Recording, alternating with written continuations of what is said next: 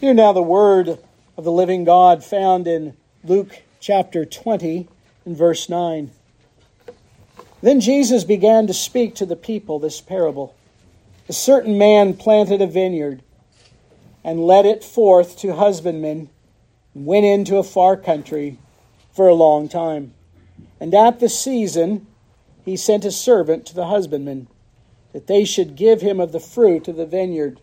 But the husbandman beat him and sent him away empty. And again he sent another servant, and they beat him also, and entreated him shamefully, and sent him away empty. And again he sent a third, and they wounded him also, and cast him out. Then said the Lord of the vineyard, What shall I do? I will send my beloved son. It may be they will reverence him when they see him. But when the husbandmen saw him, they reasoned among themselves, saying, This is the heir. Come, let us kill him, that the inheritance may be ours. So they cast him out of the vineyard and killed him. What, therefore, shall the Lord of the vineyard do unto them? He shall come and destroy these husbandmen, and shall give the vineyard to others. And when they heard it, they said, God forbid. And he beheld them and said, What is then this that is written? The stone which the builders rejected, the same is become the head of the corner. Whosoever shall fall on that stone shall be broken, but on whomsoever it shall fall, it will grind him to powder. And the chief priests and the scribes, the same hour, sought to lay hands on Jesus, and they feared the people, for they perceived that he had spoken this parable against them. This is the word of the Lord. Let us pray. O Lord our God, we do give thee thanks for thy word. We ask that thou wouldst be pleased to speak thy word to us as your servants. And I ask, O Lord, that thou wouldst open my mouth, that I might proclaim glorious things out of thy word. And may our hearts be receptive, and may we indeed receive this King as we hear his word preached this morning. We ask these things in the name of thy Son, Jesus Christ, our Lord. Amen. Please be seated.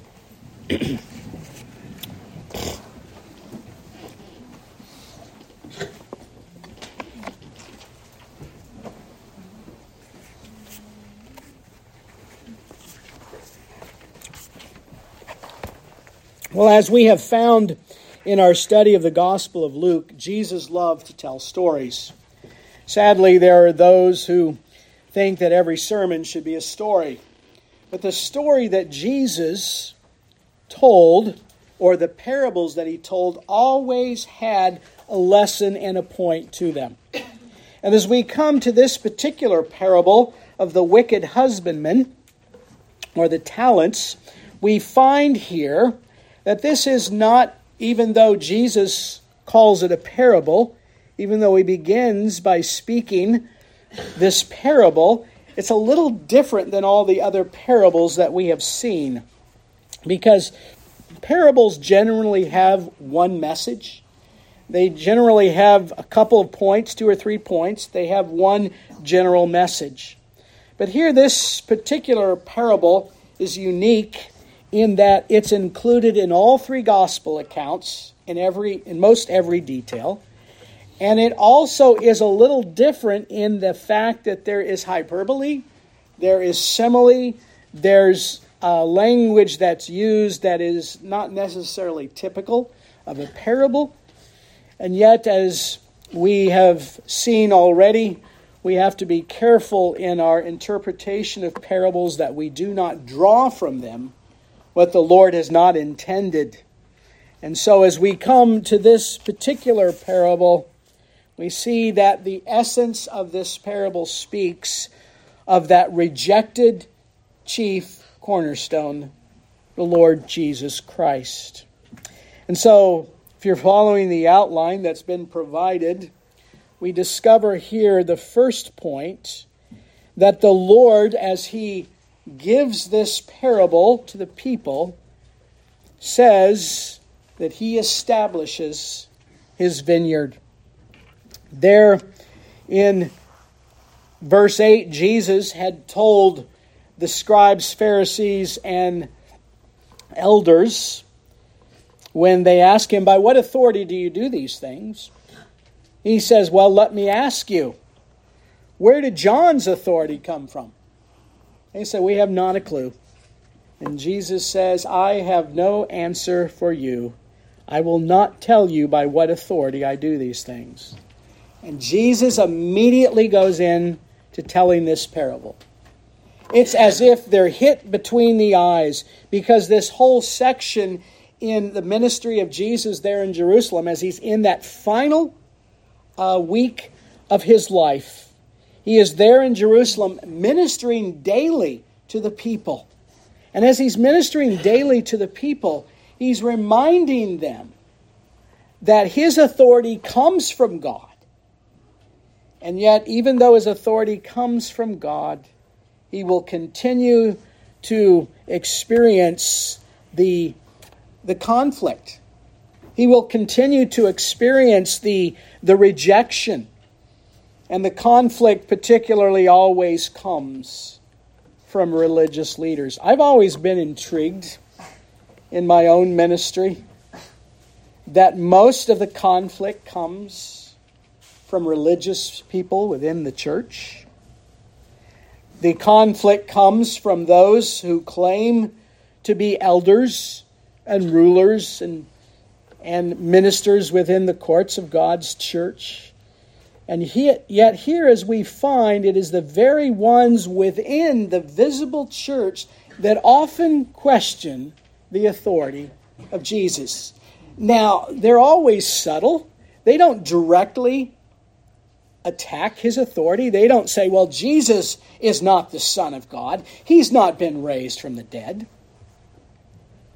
But they will indeed reject his authority by how they live their lives. And that's really the heart of what Jesus is saying here. If you claim to be chief priests and scribes and elders of the church of Israel, if you claim to uphold the law of God, then where does your authority come from?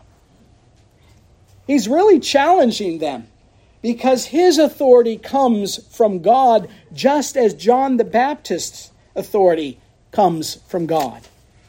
And so he challenges them further with responding to him in this way.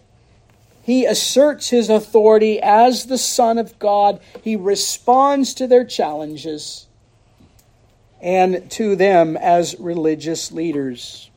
And so we come to this passage, and Jesus challenges them by the use of a parable.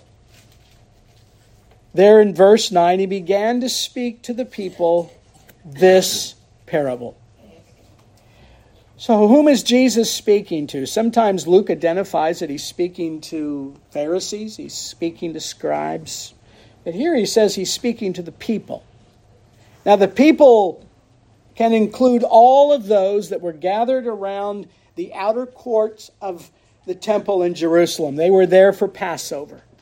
And so no one could go within the inner courts. Everyone was on the outside, the outer court. All the people were gathered there. And so everyone would hear him. The chief priests, the scribes, the elders, the average layman are all gathered there within the outer courts. And Jesus speaks to them this parable. It's interesting as Jesus speaks this parable to them, that parable had application to all of them. And we see here that this parable had application to them. But later, the Jews, the religious leaders, questioned Is he speaking this parable against us? Really? Yes, he is.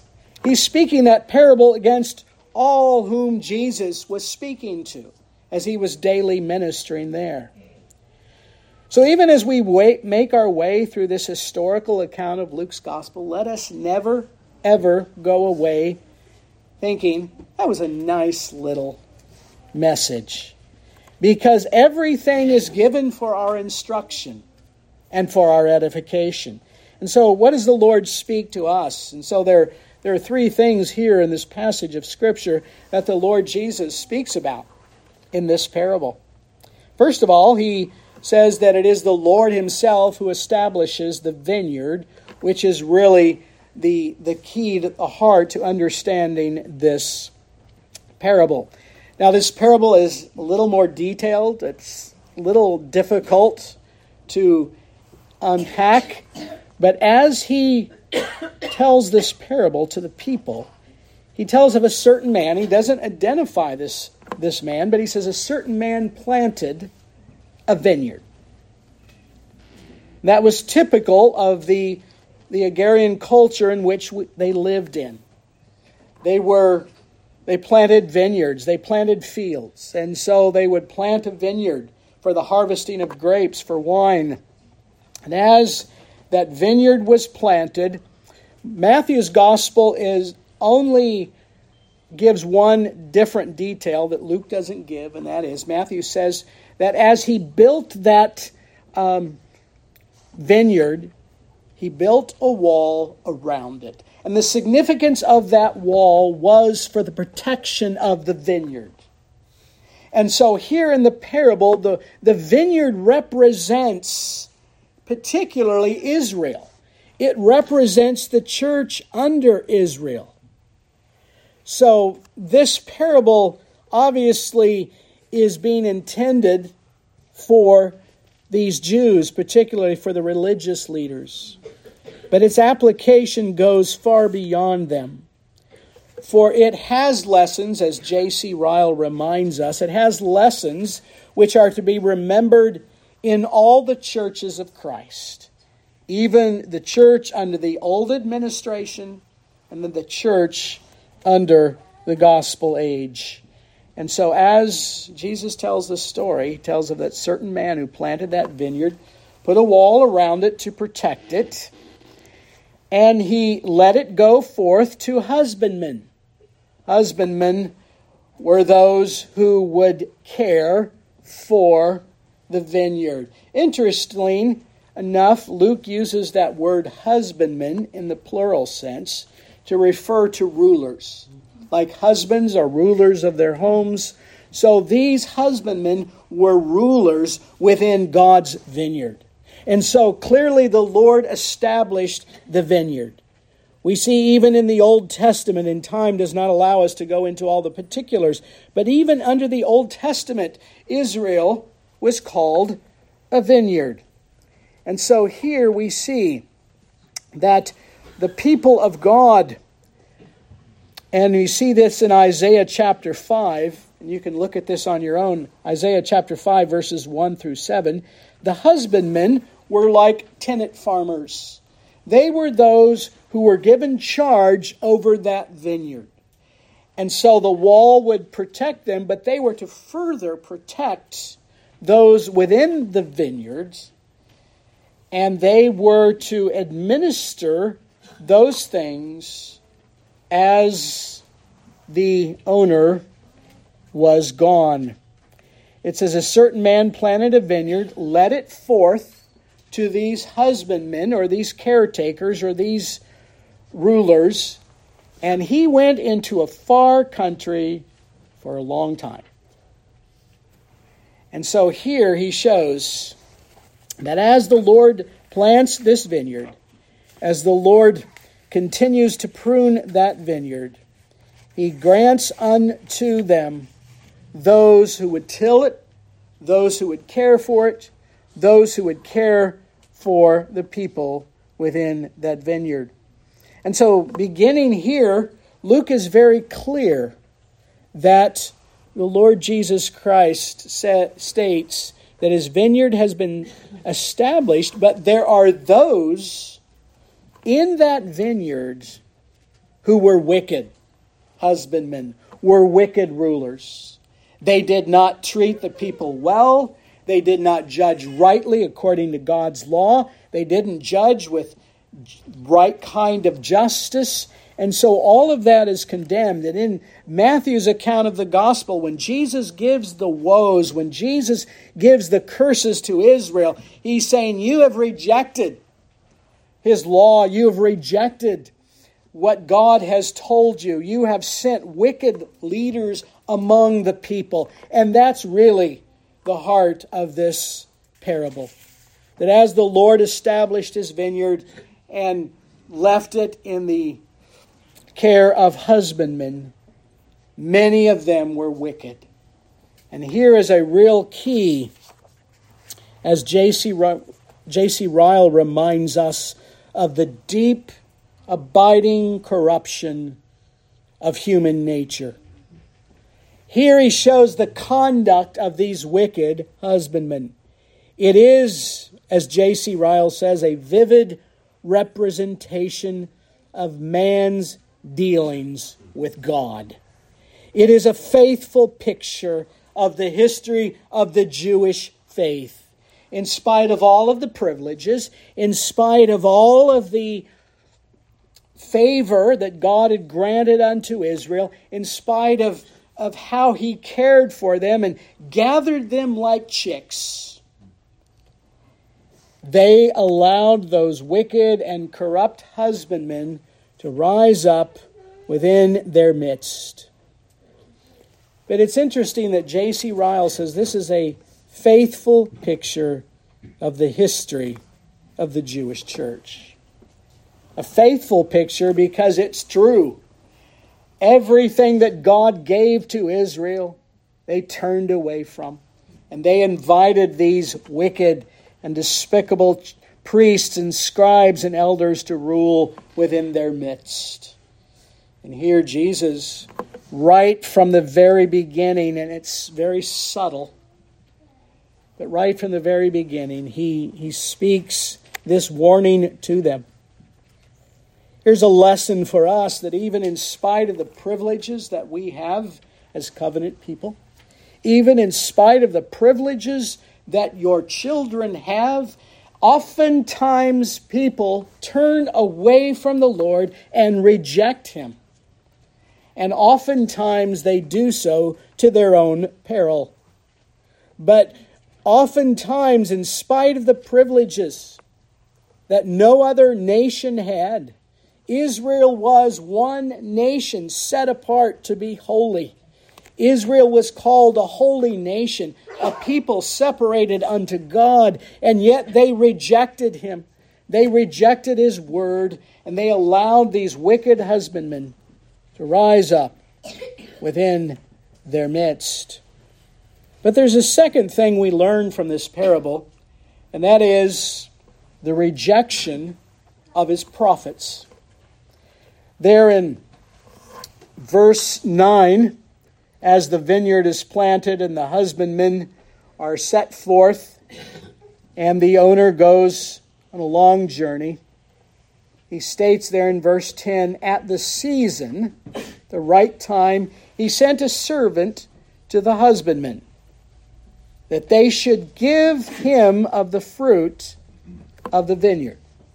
Now, notice here in verse 10 that as the servant is given to the husbandman, and he gives of the fruit of the vineyard, this servant is faithful. This servant is given his life. And how does the husbandman treat him?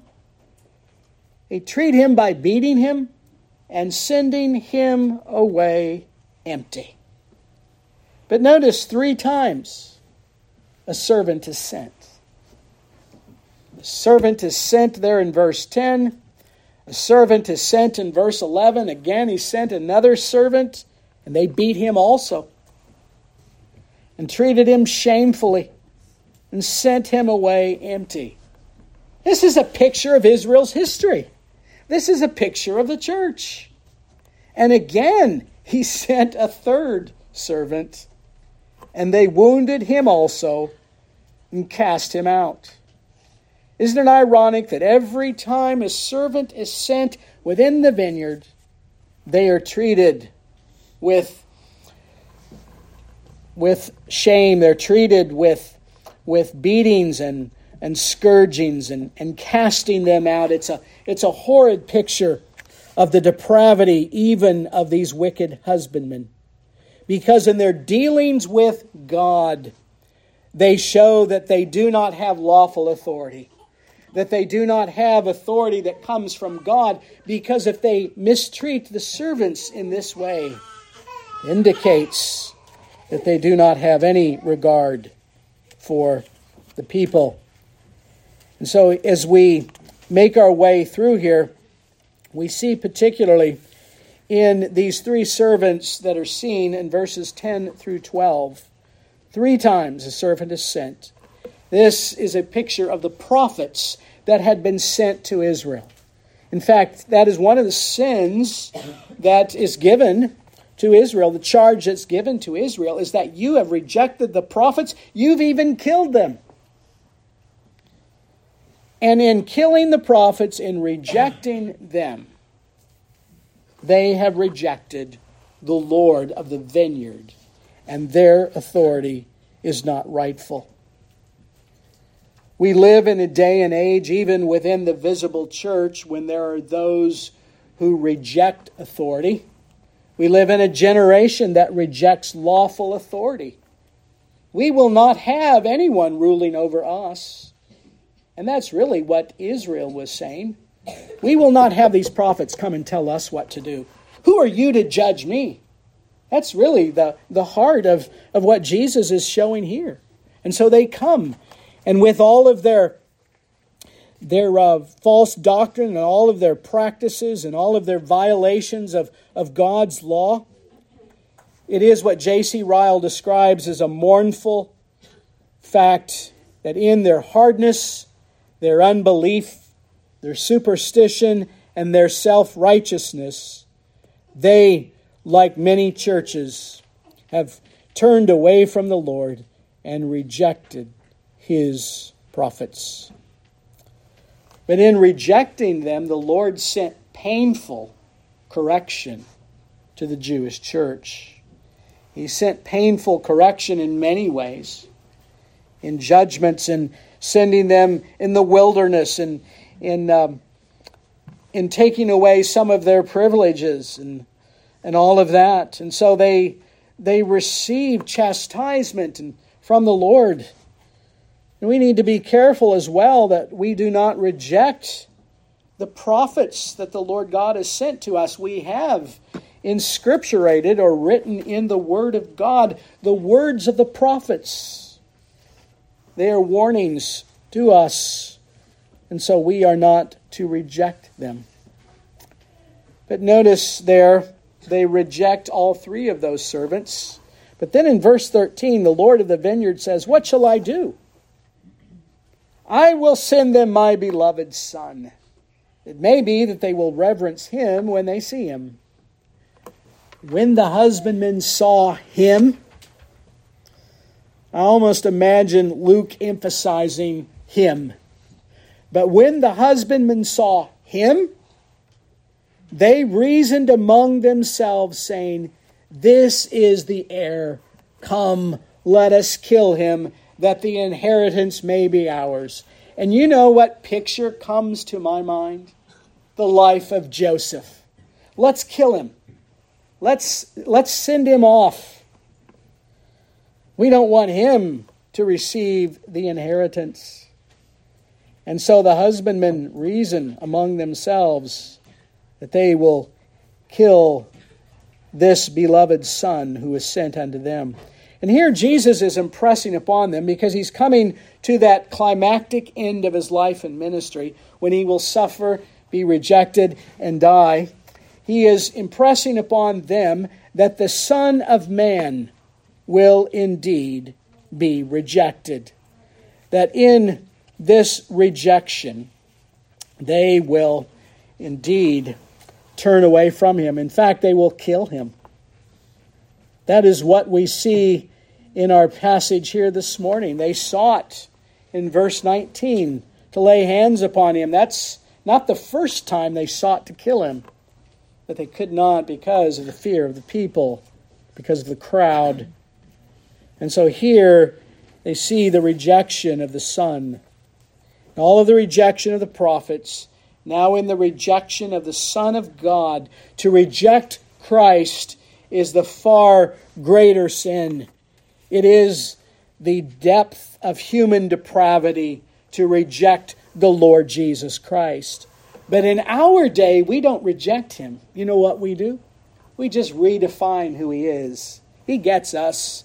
So let's let's make this Jesus into a God of our own making. And so we have all kinds of ideas of who this Jesus is.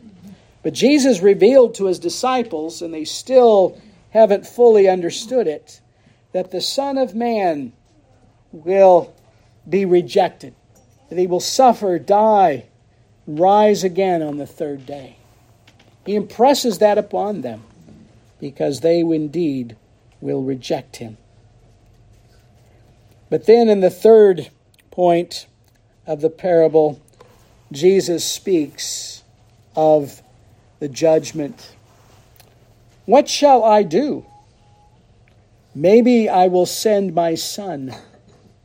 But when they sought to kill him, notice verse 15, they cast him out of the vineyard and killed him. What therefore shall the Lord of the vineyard do unto them? It's a striking question that Jesus asks What will the Lord of the vineyard do unto them? He is the owner, He is the sovereign, He is the Lord, He is the King. What would He rightly do? Verse 16 Jesus is always direct. Jesus never beats around the bush. He shall come and destroy these husbandmen and give the vineyard to others. And when they heard it, they said, No, God forbid, may it never be. It's the same word that Paul uses in Romans. God forbid. In other words, no, it can't happen. The Lord will not destroy his vineyard, will he? And so, as he answers their question, he looks at them in verse 17 and, be, and he beheld them and said, What is this then that is written in Psalm 118? The stone which the builders rejected, the same has become the head of the corner. It's interesting as Jesus is standing there and he, and he, and he has passed judgment upon them. It's really an judgment against the whole crowd. They're all identified in that betrayal. But that word beheld them, beheld them is that word that indicates there's a serious intent, that he's looking directly at them and saying, What do you think he should do? He shall come and destroy them. No, no. He looks directly at them and he says, Well, then what is this passage in Psalm 118 mean? And so, in their, their um, refusal to admit that God will judge those hateful and wicked uh, husbandmen, he says, Well, let me remind you of that verse that the stone which the builders rejected, the same has become the head of the corner. Jesus knew their hearts. He knew the hearts of every one of them. And here in this passage, we see in the rejection of Christ that this compassionate and merciful Savior who went about doing good and doing mighty deeds, that he was despised and rejected. But it was prophesied that he would be rejected. Not only was it prophesied, it was ordained of God before the foundation of the world that he would be rejected. And when Jesus appeals to Psalm 118, by his authority as the Son of God, he is telling them that I am the stone that the builders rejected, and I will become the chief cornerstone. The religious leaders, the scribes, the Pharisees, the elders, are standing there, and they're standing there close. They don't want to just be off in the distant crowd, they want to stand close. They're hearing this, and they know the scriptures. They know that the scriptures prophesy that the Messiah would come. They knew everything about Christ. They knew the prophecy of the suffering servant in Isaiah. But you know what? Sometimes the greatest skeptics and unbelievers are those who rise up within the church and know the scriptures and, re- and yet reject the truth. And that is the far greater judgment for us to know the scriptures and yet to reject it. Perhaps even out of our own ranks, there might be some who will reject Christ and his truth. And yet, here, Christ shows his great humiliation in the fact that he was rejected, he was cast out, he was killed, and that even as he was killed, he reminds them of his glorious exaltation. I want to draw your attention quickly to Hebrews chapter 13. So I think this is a wonderful um, verse to bring out. Hebrews chapter 13, verses 11 through 12.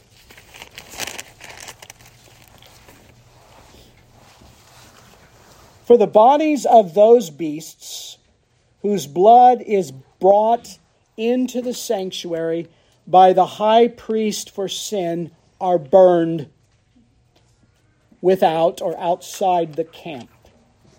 Wherefore Jesus also that he might sanctify the people with his own blood, suffered without or outside the gate.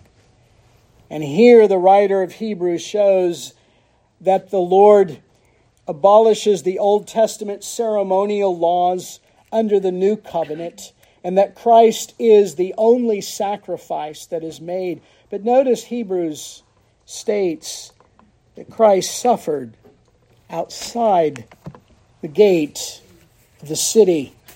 Notice in Luke's account there in verse 15, what did they do? They cast him out of the vineyard. To be cast out was to mean that we despise him. To cast him out means that he's not one of ours. To cast him out means that we want nothing to do with him. And yet Jesus allowed himself to be cast out that he might become that perfect sacrifice for sinners. But Jesus shows his humiliation and his rejection, but he shows it also in his exaltation. The reward of his exaltation is there in Philippians chapter 2 verses 9 and 10 that he was for a season made low, but now he is exalted. He is set high, and he becomes that rock of stumbling and the head of the corner. He is the one who is the chief cornerstone. He is the one who fulfills the plan of God. He is the head and corner of his glorious work. And so, in that exaltation, we see the reward of his humiliation, but we see the result of his, his exaltation that he will draw sinners unto himself. As Moses lifted up a bronze serpent in the wilderness, so the Son of Man will be lifted up, that whosoever believeth in him should not perish, but have eternal life. And so, this rock, Jesus says, on whom this one whoever falls upon him, verse 18, shall be broken, but whosoever it shall fall, he will grind him to powder. Two things there quickly. First of all, to fall upon the Lord Jesus Christ and be broken can mean two things, and it does mean two things. Mean to be broken, that he breaks us because of our sin, because of our rebellion, because of our stubborn, wicked hearts. He breaks us, and so we are broken. But it also means broken in the sense that to fall upon the Lord Jesus Christ means to be broken in humility. That we come to see Him as the one on whom we have fallen, the one who will heal us in our brokenness. But on, on whomsoever it shall fall, that's the greater judgment, it shall grind him to powder. Again, speaking of the work of Christ and his exaltation, that he will destroy those who stumble over him in unbelief. He will, stu- he will break those who reject him. So, how should we build? Well, we should know our own hearts. Our hearts are desperately wicked. We cannot know them. But we must know our own hearts, and we must build upon this rock, the Lord Jesus Christ. He is the one who will either crush or break us, and we indeed must receive Him because He alone is the one who gives us life. By way of application, again, this parable applies to Israel, it applies to us also. The warnings and the promises were given through the prophets. But how do we respond to this Jesus? Do we just go through the motions of religious life? Do we just go through the outward trappings of Christianity? Or is there a change of mind and heart? Because we condemn the Pharisees and the scribes for their false religion, their outward religion. But oftentimes we can have a religion that's very outward, very surface. But how do we respond? The Warnings are given, promises are made. But are we incapable of rejecting Him? Some would say, oh, yes, we are incapable of rejecting Him. I'm a Christian, I could never reject Christ. And yet, that's the point of the parable. We can certainly reject Christ. Do we see the beginnings of that rejection in our own hearts? How do we see that rejection? We see that rejection in just our lackadaisical, day to day, mundane order of life. We go through the motions. We don't have any heart for the Lord Jesus Christ. And we can reject Him within our own hearts in those small things, in, in just rejecting what we hear preached. Oh, that preacher's gone meddling again. I can't take it. Or we can reject the word that tells us what we are to do. We can reject the authority of the church. There's so many ways we can reject the Lord God. We can reject the warnings of parents. We can reject the warnings of those who are in authority over us. David saw his own sin while he was condemning another man's sin. And there in 2 Samuel 12, the prophet came and told him of a man just like David. And what did David, how did David respond? Oh, that man should, should be put to death. The prophet Nathan looked directly at him and said, You are that man. So we may think we're safe because of what lies within our hearts. But, friends, be watchful over your own soul. Pray that you do not fall because of the hardness of your own hearts.